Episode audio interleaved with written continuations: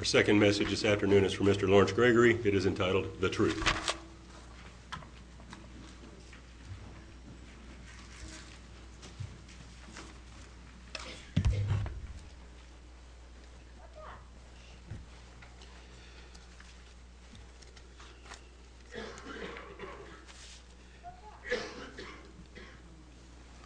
In John the 18th chapter, we see Jesus before Pilate a number of times in different interviews that stretched from the late night to early morning before he was finally crucified on that Wednesday, day of Passover. I want to begin reading here in John 18th chapter, verse 28. This is during the night after Jesus' arrest. Then led they Jesus from Caiaphas unto the hall of judgment, and it was early. And they themselves went not into the judgment hall, lest they should be defiled, but that they might eat the Passover. And of course, the Jews kept the Passover on the 15th, the night after Jesus did on the 14th. Pilate then went out unto them and said, What accusation bring you against this man? They answered and said unto him, If he were not a malefactor, we would not have delivered him unto you. Then said Pilate unto them, Take you him, and judge him according to your law. The Jews therefore said unto him, It is not lawful for us to put any man to death, that the saying of Jesus might be fulfilled, which he spake, signifying what death he should die. And then Pilate left and went out of the hall. Then Pilate entered into the judgment hall again, verse 33, and called Jesus and said unto him, Are you the king of the Jews? Jesus answered him, Say you this thing of yourself, or did others tell it you of me? Pilate answered, Am I a Jew? Your own nation and the chief priests have delivered you unto me. What have you done? Jesus answered, My kingdom is not of this world. If my kingdom were of this world, then would my servants fight, that I should not be delivered unto the Jews. But now is my kingdom not from hence. Pilate therefore said unto him, Are you then a king? Jesus answered, You say that I am a king. To this end was I born, and for this cause came I into the world, that I should bear witness unto the truth. Everyone that is of the truth hears my voice. Pilate said unto him, What is truth? When he had said this, he went out again unto the Jews and said unto them, I find in him no fault at all. Now, we don't have any further answer from Jesus responding back to Pilate. He already told him that he came to bear witness to the truth, and that those that were of the truth would know the true witness. So we don't know Pilate if he was scoffing, if he was ridiculing, if he was sincere, or what his motive was as he expressed, what is truth? But Jesus never answered it. So today, I propose to go through a few points and a few scriptures relative to the truth.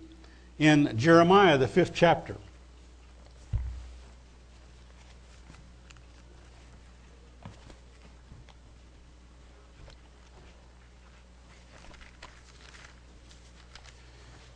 verse 1, 2, and 3, we read some interesting scriptures. Run you to and fro through the streets of Jerusalem, and see now, and know, and seek in the broad places thereof, if you can find a man, if there be any that executeth judgment, that seeketh the truth, and I will pardon it. And though they say, The Lord lives, surely they swear falsely. O Lord, are not your eyes upon the truth? And so we ask today, aren't God's eyes upon the truth?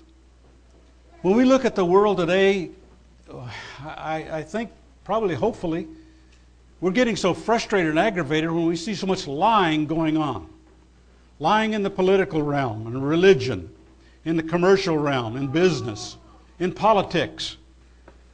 Just about a week ago, maybe a couple of weeks ago, I was watching some of the Congressional Senate hearings, and One of the high government officials told an outright plain lie. It was very evident because of what had followed and others saying testimony. And then when they challenged him and asked him about that a week later, then he said, well, I tried to tell as little untruth as possible.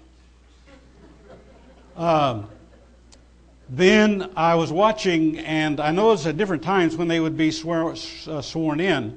I missed part of it, but I think the questioner either asked, do you promise, or might have said, do you swear, that the testimony you give is the truth? And they said, we do. And I wondered, where was the usual question of, do you swear to tell the truth, the whole truth, and nothing but the truth, so help you God? They left a lot of that, almost as if they were giving an opening to the witnesses that they could give half-truths, lies, distortions. It's so aggravating, it gets so disgusting when you hear them talking, and you know they're lying, because they start curling their lip up like that when they're lying, you know. And I won't mention the name on that particular one there, but... Well, we see this in society today. 1 John, the second chapter. I have a couple of opening scriptures here. 1 John 2 and verse 21. I have not written unto you because you know not the truth, John is saying to believers, but because you know it, and that no lie is of the truth. I've explained this before, but I'll just say, no lie is of the truth. Christmas is a lie. It's not of the truth. You can't mix Christmas and the truth. Pagan holidays. The Trinity. I could go on and on. There, you can't mix lies with the truth and make it acceptable, because God doesn't approve of that. In Revelation 21, perhaps, you know, these witnesses that were testifying, and I won't mention names, you probably, if you watch some of those C-SPAN hearings, you probably got as disgusted and aggravated as I did. But Revelation 21:8, they ought to know this verse.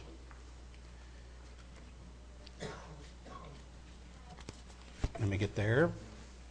But the fearful and the unbelieving and the abominable and murderers and whoremongers and sorcerers, that's druggists, people are taking drugs and practicing sorcery, and idolaters and all liars shall have their part in the lake which burneth with fire and brimstone, which is the second death. So when they stand there before Congress and they say, I swear to tell the truth, the whole truth, and nothing but the truth, they ought to be knowing that if they lie, facing them is the lake of fire, unless they repent. Now,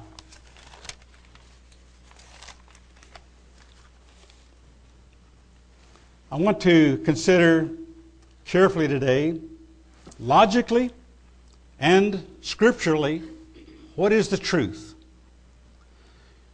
I have some points that I gathered many years ago from an older book written over 100 years ago entitled What is Truth by Luke Woodward, and also in discussions with Reg Noland in past years.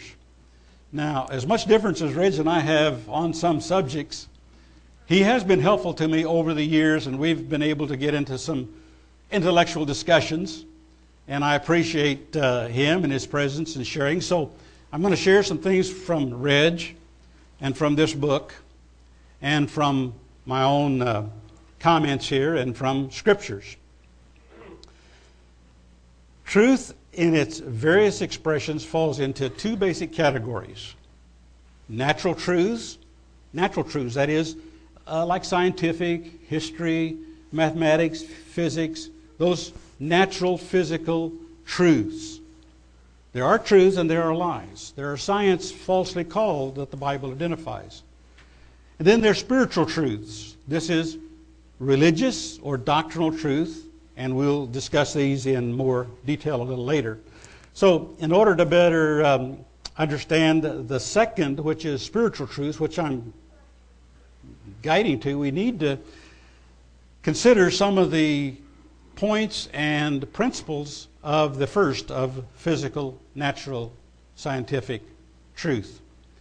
Now, I have some points I'm going to go through here, and maybe in some of these I have some examples, so you kind of bear along with me and add your thinking and add, I'm not going to call on you, but in your notes or in your thinking, add your thoughts and your concepts to better understand this. Number one, all truth is important, yet some truth is more important than others. For example, truths of electrical laws may be more important to understand how electricity works than did Columbus discover America. Okay? Some truths are more important to understand than others. So we'll come back to Christopher Columbus a little later. Number two, truth is absolute, not contradictory. Now, there is sometimes at least one or two or both seemingly points of view that are contradictory, and one or two both possibly can be wrong. For example, let's look at this. Russian history and American history. Which one do you believe? German, West German, East German, German, United States, World War II. Who has the truth about that? Columbus, did he discover America? We used to believe that. We taught that, we learned. But no, we find he only made it to Cuba. He never made it to the United States. Well, who was here first? The Chinese, they say they were here first. The Vikings, Indian tribes from Alaska coming down. Columbus, the early settlers that finally settled Jamestown, and then the Pilgrims. Well, we know the Pilgrims were late arrivals. Columbus never made it. So sometimes you've got some contradictions going on, and for example, we would say maybe our American history would be more correct than the Russian history of a lot of things. But, you know, then you have the other, let's progress through this, okay? Some things may be opposite yet still true, like laws of gravity, holding me down, holding us on this earth, and centrifugal force. One is to fly off, centrifugal force, and one is to hold us down. The two laws working together to keep us on this planet. And thank God, you know, we have centrifugal force, expansion of the universe, and gravity holding it together. There's a lot of things going on. Okay, the third point. Every kind of truth must be searched out in its own line, like astronomy, biology, history, spiritual. In other words, if you're searching astronomy, you need telescopes and you need spectroscopes and you need to study the stars and how light travels and time travels and the speed of light and all that in astronomy. Mathematics, biology. Biology can tell us man came from apes. But true science, then you begin to find out, well, not necessarily true. If you watch Planet of the Apes, you'll get confused because they got it reverse. You know, the apes were superior to man. But, you know, this one guy, he knew the truth. But he hid it and he lied about it. Watch the movie with Charlton Heston. How many of you seen it, Planet of the Apes? Okay, you know what I'm saying. Now, the spiritual truths. We'll come to this a little later. You need the Bible. You need reference materials that are confirmed by true history, true astronomy, true biology, and God's Word. You need all of these to come to the truth. Because biology will tell you, falsely called evolutionary concepts, we came, but you know, Charles Darwin even was, prior to his scientific experiences, was a Christian, and then even later he wrote, he really didn't believe, and even his daughter confirmed that, he really didn't believe in evolution. Of course, he was over in Australia and trying to write, and anyway, that's another story you can study out about Charles Darwin. Truths are discovered or confirmed by research, observation, experimentation, logic. We'll see more about these little details later. Some truths, verse number 5, are self-evident, easy to see, easy to know. Others are more difficult, almost impossible to believe. Example, laws of physics.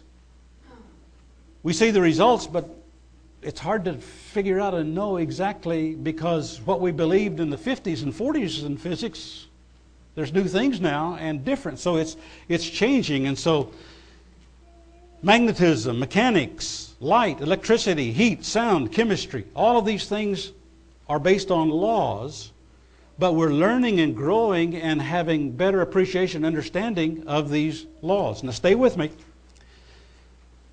For example, in a little more detail, we all know about atoms, we know about molecules, we know about quarks and neutrons and protons. We see the evidence, but you can't see a neutron or a proton, can we? Quarks, atoms, molecules, we don't see, but we see the results. We know with a microscope we can see some of those, and with other advanced mechanical things we can see that and the results, and science is always working and dealing with these, good and bad. Number 6, in the search for natural truths, we accept the words, the testimony of others, sometimes by faith. For example, school books. Reggie, a number of years ago, we were talking about some things about history, and he gave me a history book. If you believe, if you go to school and you believe everything in those history books, you're going to be one messed up dude.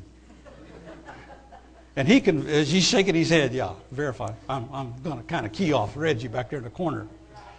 Give him some of the credit or blame for this message today, because I'm including him in some of this here. Geography. You know, they used to think years ago, possibly, that if you could go a sail from the west coast of Europe or England, you could hit the east coast of India. They didn't realize there's a big land masses of the Americas, North and South America, in between. Finally, they began to figure that out, and then map makers and sailors and things could figure out, you know, there were some land masses over here. And so Columbus, he just sailed west. He sailed west, ended up in Cuba in South America, and never did make it to Florida. Heard about it, but that's history. True or perverted? We can discuss that a little later here. Ask Reggie, he knows. Okay, let's see.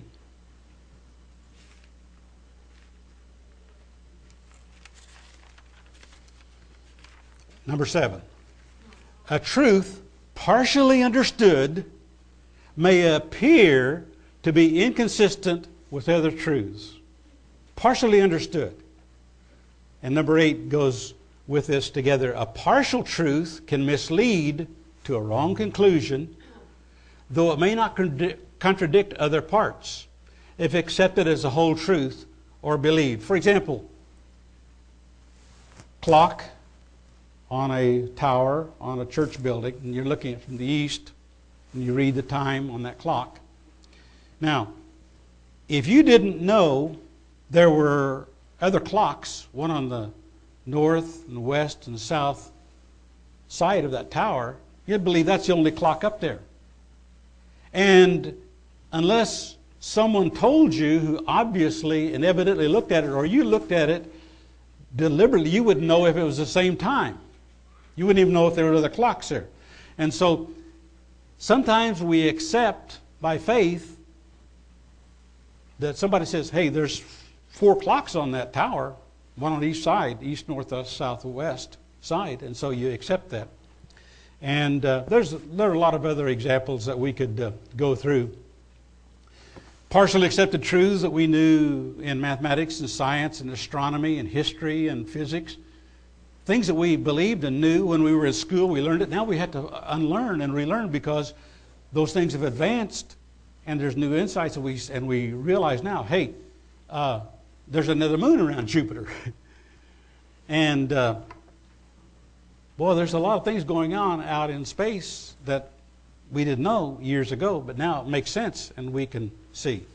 Now, these points that we've been considering, and I'll give credit to Reggie for this, a number of years ago as we were discussing some of these things, he said these points are called, and I verified this with him later on a week or so ago, these points are called epistemology. You want to write that down? Epistemology. And here's the definition from the dictionary from epistemology. The theory or science of the method and grounds of knowledge, especially with reference to its limits and validity or truth. Okay? And we see that truth is expressed in four basic ways. Here's where I give some credit to Reg. I don't know if he remembers some of these conversations many years ago, but number one, logic. And this is the definition. I'm going to give the definitions of these because this is what, to know truth, we use logic. The formal reasoning using principles of valid reference. Number two is experience. Personally living through the event. As we personally live through the event, we gain knowledge and truth by experience. We see what's a lie and what's truth. And we have this old saying that we learned many years ago. I don't have it exactly right now, but it goes something like, experience is a hard teacher or a good teacher, however you want to say, because it gives you the test, then it teaches you the lesson. That's what experience is. We have a test, and then we learn a lesson from that. So we learn about truth by experiencing it. Then we have intuition. Intuition is the power or capacity to receive truth or revelation without apparent reasoning or concentration. Intuitively, we know certain things are wrong. This is why some people have a very fear of heights and get close to a canyon or a dam or something. You know, they just stay back because they maybe have learned through experience that if they fall over that little step, they can get hurt. If they fall over that big canyon, they can really get hurt. So, but intuitively, we know some things are just right and wrong and true and not just by intuition. And this leads into revelation. Revelation is a disclosure as of something not realized before. Insight, knowledge, discerned directly by the mind. And so, intuition and revelation sometimes go hand in hand. There are a lot of things we don't know until somebody tells us. And sometimes the truth they tell us is almost, I can't believe that. I just can't believe that. Well, it's truth, I swear. They swear it's a truth.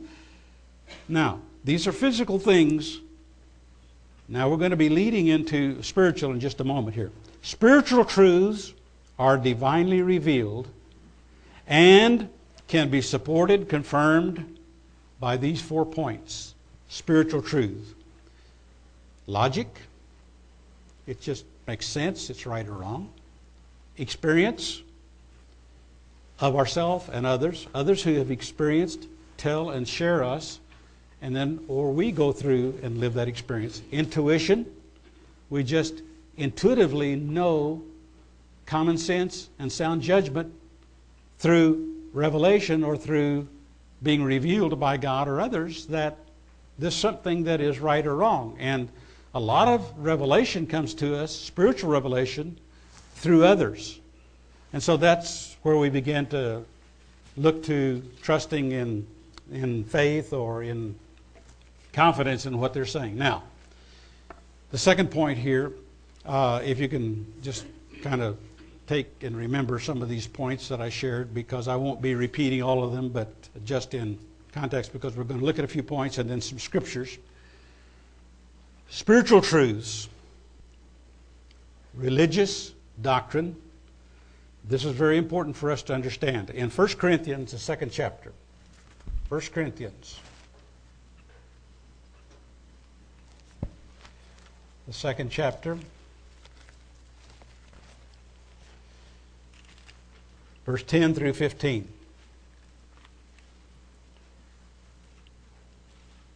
Just have to break into the thoughts here. But God has revealed them unto us by His Spirit.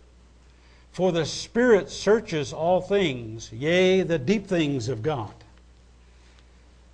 For what man knoweth the things of a man, save the spirit of man which is in him? Even so the things of God knoweth no man, but the Spirit of God. Now we have received not the spirit of the world, but the Spirit which is of God, that we might know the things that are freely given to us of God. Which things also we speak, not in the words which man's wisdom teaches, but which the Holy Spirit teaches, comparing spiritual things with spiritual. But the natural man receiveth not the things of the Spirit of God, for they are foolishness unto him. Neither can he know them, because they are spiritually discerned. But he that is spiritual judges all things, yea, he himself is judged of no man. So, in order for us in our natural mind to receive and to understand the spiritual truths, it has to be revealed to us by God. He opens our mind by His Spirit to help us to understand those things. Now, truth has always existed before, but a lot of it just wasn't known. Or it was only partially known, or it was misapplied. A part of it was misapplied. And we could go back into many scripture references and many historical references and show where truth has been kind of split in two, parsed, half-truths, and has been presented as the whole truth and has been very confusing. So now, if we're going to understand spiritual truths, we have to understand we've got to look to God through His Spirit to help us understand. Now, spiritual truths have been written, testified, witnessed about by others. We accept on faith their experience, our experience, logic, revelation, intuition, their testimony, or self-research and seeking for the truth. So we take all these things that we've been leading up to before here, logic and experience and revelation and intuition and God's Spirit, to help us discern what truly is the truth. John 8th chapter and verse 31.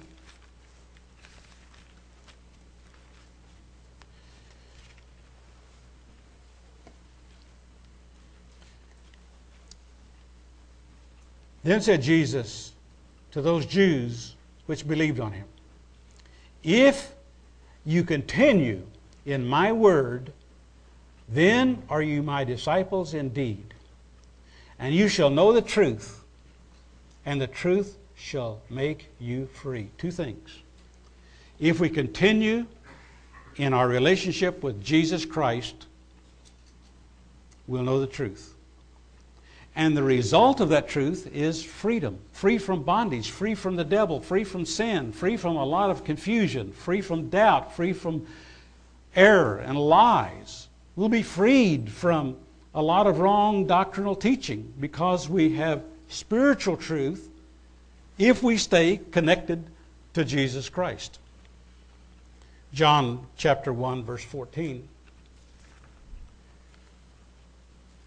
And the Word was made flesh, talking about Jesus, and dwelt among us, and we beheld His glory, the glory as of the only begotten of the Father, full of grace and truth. Full of Jesus Christ. Grace is the divine influence in the life reflected outwardly. That's God's Spirit on the human being reflected outwardly. Now, part of grace is forgiveness of sins.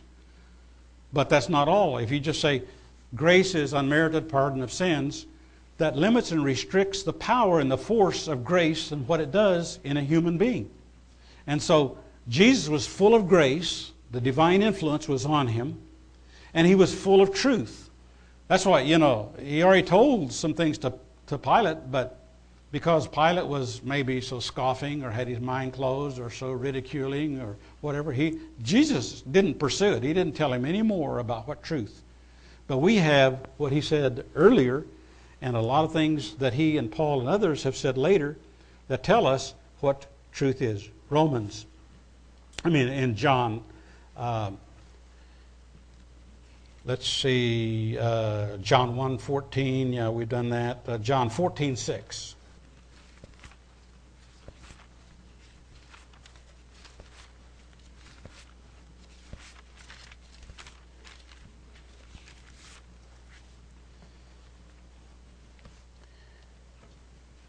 Jesus said to Thomas, I am the way, the truth, and the life. Those three things. I'm the way, the truth, and the life. No man cometh unto the Father but by me. Now, David Hope and I were talking about something different at the beginning of services, different about the calling and how some people say, well, I think, I like this way, or I'll do this, or I'm going to start off on this way. I'm kind of paraphrasing. It's God that initiates the call. He's the one. We were talking about election and selection. Now, the Bible doesn't use the word select or selection, but it uses the word elect in the Greek and election, and it means the same thing, election, selection. So when we're elected by God, we're the election. That means God has selected us out of the rest of humanity. And you look at billions of people on earth today, and the few hundreds of thousands or millions, or I don't know around this world how many God is selecting and electing down through the last 2,000 years. But we ought to be very appreciative and very much inspired to know that God has elected us or selected us. He's chosen us to know Jesus, the way, how we should live, the truth, and the life. And in John the 17th chapter, verse 17, sanctify them through thy truth. Thy word is truth. The word of God. This is the word of God. Now Jesus Christ is the Logos. He is the Word also, personified. So Jesus is the personification of the Bible. All the truth, the Word of God, Jesus, there was no conflict, there was no disharmony, there was complete agreement between Jesus and this Word. You would not look at Jesus and examine His life and His character and His words and the things that He said and say, there's a contradiction. Because the Bible says it. Now, if that is the case, that's because we misunderstand, or we misapply, or some have distorted, or perverted, or wrested that scripture, that concept, so that it's not in harmony and agreement, because truth will not be contradictory. Truth will be absolute. Okay, 1 John, the 5th chapter.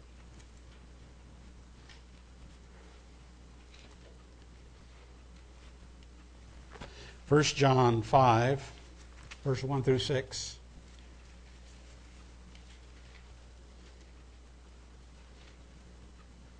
Whosoever believeth that Jesus is the Christ is born of God. Now this word born, and this word that we'll read later here, and every one that loveth him begat, loveth him also that is begotten of him. It's the same word, same Greek word. And this application of the word begot or begotten and born means to be begotten. We know what that means, to be impregnated, to be conceived, to become a separate individual from the mother and the father. Now, just to help you, I've explained all this before, but just to remind while we're here on this point, because it came up again this morning as I was watching the news, where many Christians believe in that conception, the life begins at conception. And if I explained this before, no. Life began at Adam and Eve from God, and has continued human life down through both the mother and the father. And so what happens, you take the life from the mother, the egg, the life from the father, the sperm, and those two coming together, life and life, you have a separate human being. You don't have to wait till they're born or till the last trimester or till they're 12 years old to say, suddenly they're human. Because they're human at the conception, not when life begins, but see, if everybody would say life began with God when he breathed into Adam the breath of life, then we would have to say God exists. All life comes from God. Into Adam, then to Eve, then to you and I through our mother and father. It takes a mother and a father. It takes a man and a woman to have a life, a conception. And so, continue on here. Whosoever believeth that Jesus is the Christ is begotten of God. And everyone that loves him that begat loves him also that is begotten of him. We love one another. By this we know that we love the children of God when we love God and keep his commandments. For this is the love of God, that we keep his commandments, and his commandments are not grievous. For whatsoever is begotten, born of God, overcomes the world. And this is the victory that overcomes the world, even our faith.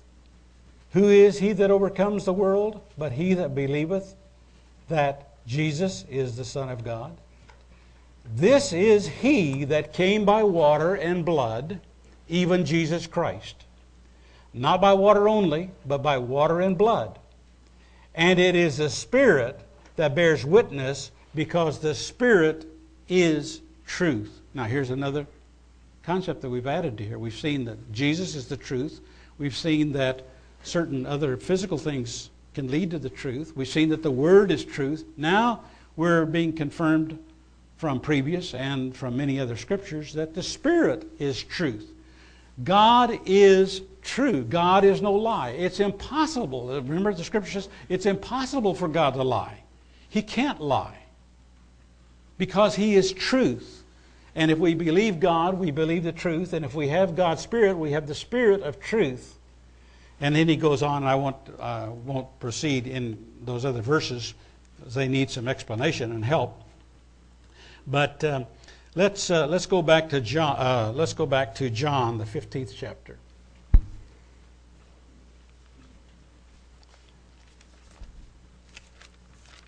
John 15:26.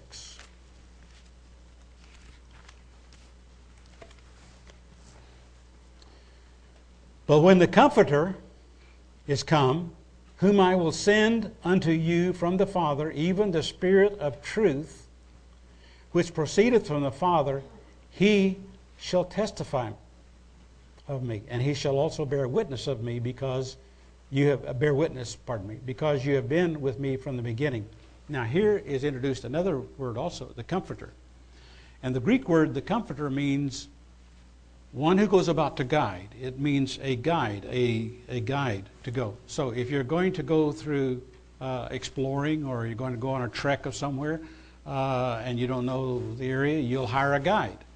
I remember one time when I was first converted as just a teenage boy and was trying to study the Word of God and learn, and I said, I wish there was somebody that could just go around and tell me this is right and this is wrong. Lawrence, do this, do that, And I was thinking, and then as I thought a little more deeply, I thought, you idiot, you stupid. There is somebody that's with you.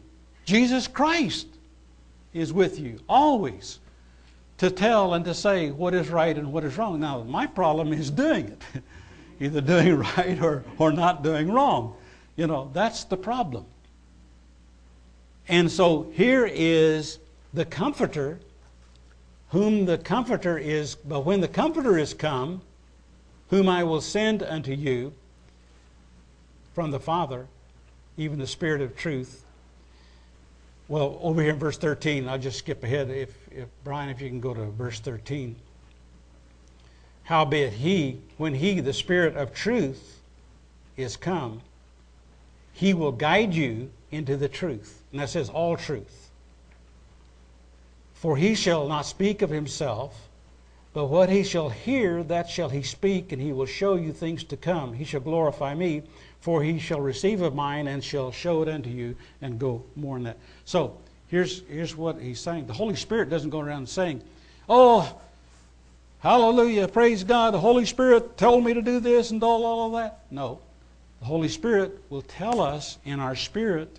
Now, I'm not saying it's wrong to praise God or do that or lift hands or I'm not getting into that. I'm just saying that the Spirit of God will send witness that Jesus Christ is true and it is He, and will not glorify its own manifestation through the human being. He shall glorify me. The Holy Spirit will glorify Jesus, for He shall receive of mine and shall show it unto you. And then He'll give glory ultimately to the Father. So, the Spirit of truth, the Comforter, the Word of God, Jesus Christ, proceeding in the next chapter.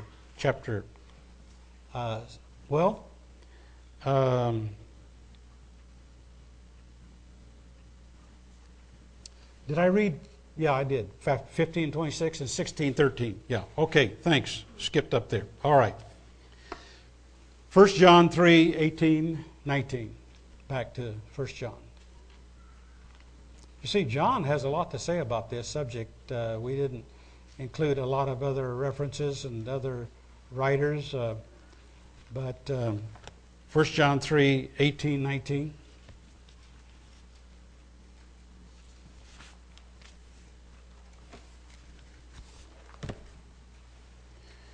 My little children, let us not love in word, neither in tongue, but in deed and in truth.